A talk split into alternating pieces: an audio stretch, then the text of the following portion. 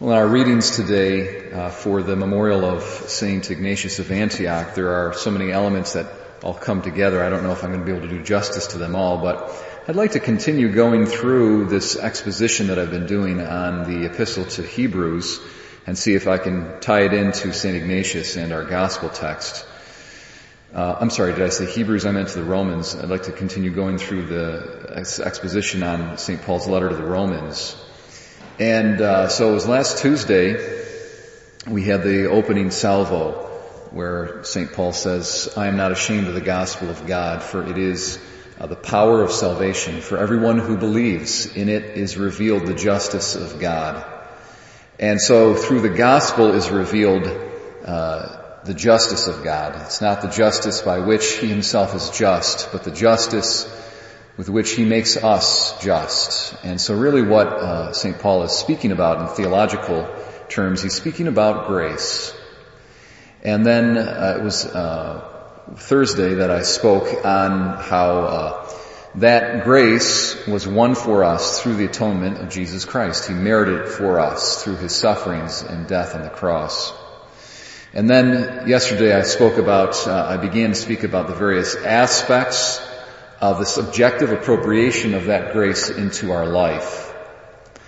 And then uh, today we're going to take a little pause and speak about St. Paul's um, very penetrating, very penetrating, very deep analysis of the Old Testament.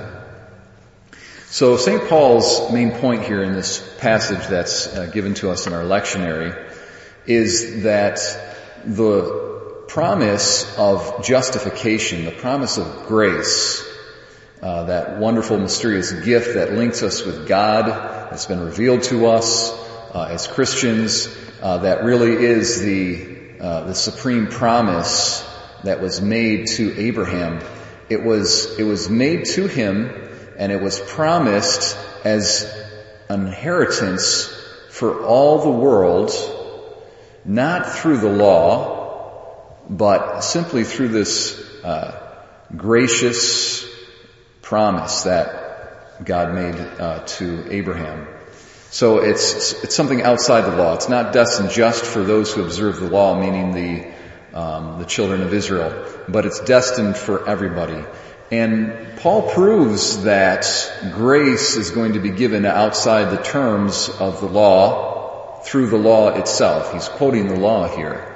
And the law itself, the Torah, as our, as the, the Jews call the, the, um, the first five books of the Old Testament, the, the Torah itself testifies that this ultimate gift and inheritance of grace is meant for everybody and not just those who observe the Torah. And we see that in uh, Genesis.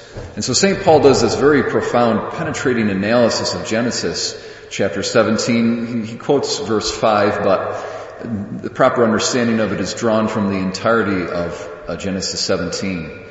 And what's remarkable about that is that God is here and He's changing Abram's name. So there's a, tra- uh, a change of name from Abram to Abraham.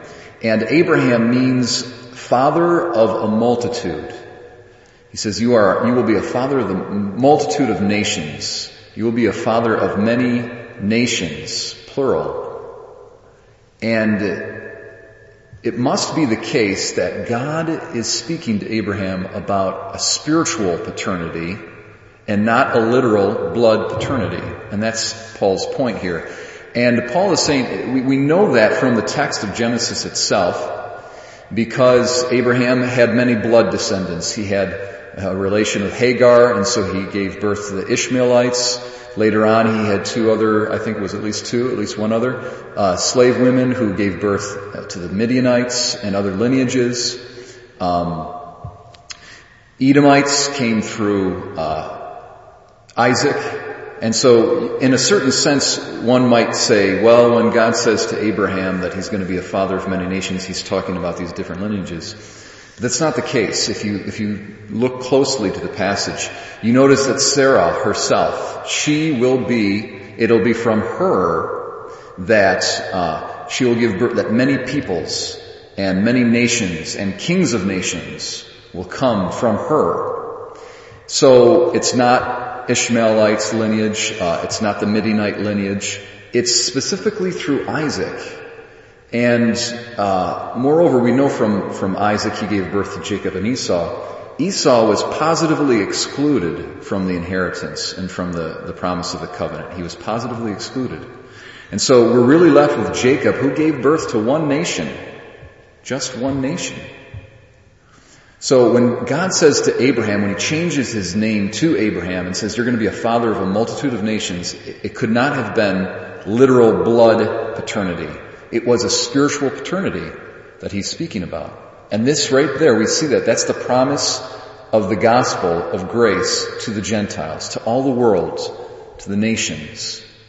And so if we're sitting down with our, our Jewish brothers and sisters, we, when I ask them like, well, how do you, how do you interpret that? St. Paul is, has kind of got you in a corner. I mean, this is a promise to Abraham, but it's for the, for the Gentiles. It's for everybody and not just those who are observant of the law.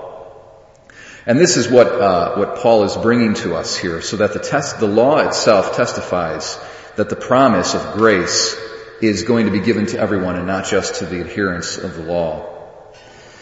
And uh, when Christianity came on, on the scene, it exploded, uh, and, and convert after convert after convert, Gentile convert. It just it was a ripple effect all throughout uh, the the Gentile world at that time in Rome. And Saint Ignatius is uh, one of the uh, one of the early converts. He he very likely he knew personally Saint Paul.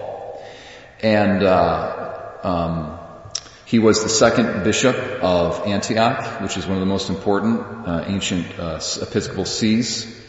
And he was arrested by uh, the Romans, and he was brought all the way from Syria to Rome to be uh, executed in the amphitheater.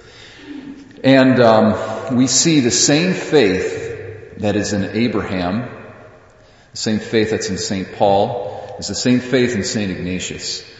Abraham knew that part of that promise of grace involved the resurrection of the dead. When God said to him, all your descendants will be named through uh, Isaac, but then he says to him, I want you to sacrifice Isaac.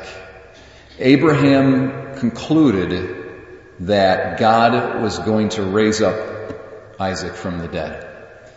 And uh, as it turns out, he, Isaac was spared, and there was a ram in his place, and, and Abraham didn't have to sacrifice him; he sacrificed a ram. And in the depths of uh, revelation of the Holy Ghost, Abraham understood the coming of the Messiah as a sacrificial figure, and he understood the resurrection of the dead. And so this is what St. Paul is speaking about. It says, he is, Abraham is our father in the sight of God in whom he believed, who gives life to the dead. And so that faith in the resurrection is bound up with that promise of grace that the epistle to, of the Romans is all about. And if we go to our gospel text, um, we see this uh, this kind of warning from our Lord. He says, "Everyone who acknowledges me before others, the Son of Man will acknowledge before the angels of God." Whoever denies me before others will be denied before the angels of God.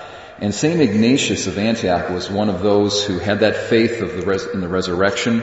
He had that same faith that Abraham uh, had a prophetic grasp of, the same faith that Saint Paul taught to us and preached. And here's just a, a, a selection from Saint Ignatius's letter to the Romans, same church that Saint Paul wrote to only uh, maybe 60 years earlier. So this is from about the year 1, 110 or so. Ignatius is anticipating his being thrown to the wild beasts. He says, rather entice the wild beasts that they may become my tomb and leave no trace of my body. That when I fall asleep, I may not be burdensome to any. Then I shall be a true disciple of Jesus Christ, when the world shall not even see my body. Beseech Christ on my behalf that I may be found a sacrifice through these instruments. I do not order you as did Peter and Paul. They were apostles. I am a convict. They were free. I am even until now a slave. But if I suffer, I shall be Jesus Christ's freedman. And in him I shall rise free.